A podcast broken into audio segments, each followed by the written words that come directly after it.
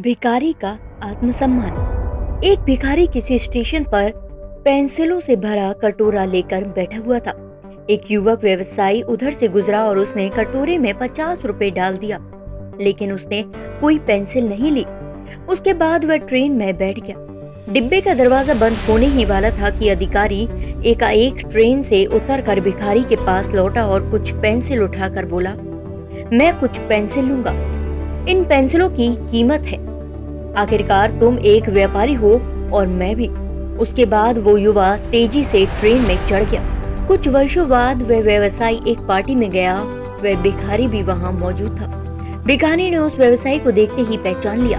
वह उसके पास जाकर बोला, आप शायद मुझे नहीं पहचान रहे हैं, लेकिन मैं आपको पहचानता हूँ। उसके बाद उसने उसके साथ घटी उस घटना का ज़िक्र किया। व्यवसायी ने कहा, तुम्हारे याद दिलाने पर मुझे याद आ रहा है कि तुम भीख मांग रहे थे, लेकिन तुम यहाँ सूट और टाई में क्या कर रहे हो? भिखारी ने जवाब दिया, आपको शायद मालूम नहीं है कि आपने मेरे लिए उस दिन क्या किया। मुझ पर दया करने की बजाय मेरे साथ सम्मान के साथ पेश आए। आपने कटोरे से पेंसिल उठाकर कहा, इनकी कीमत है। आखिरकार तुम भी एक व्यापारी हो और मैं भी।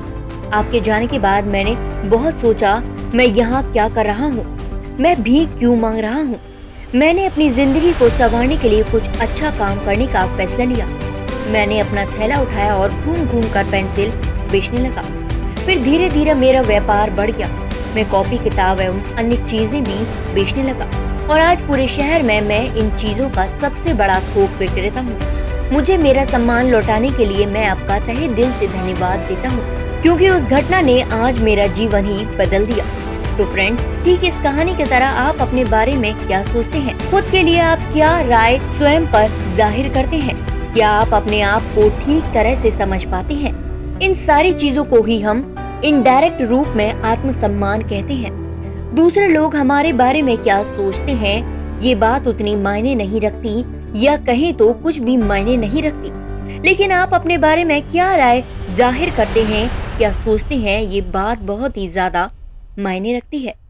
लेकिन एक बात तय है कि हम अपने बारे में जो भी सोचते हैं, उसका एहसास जाने अनजाने में दूसरों को भी करा ही देते हैं।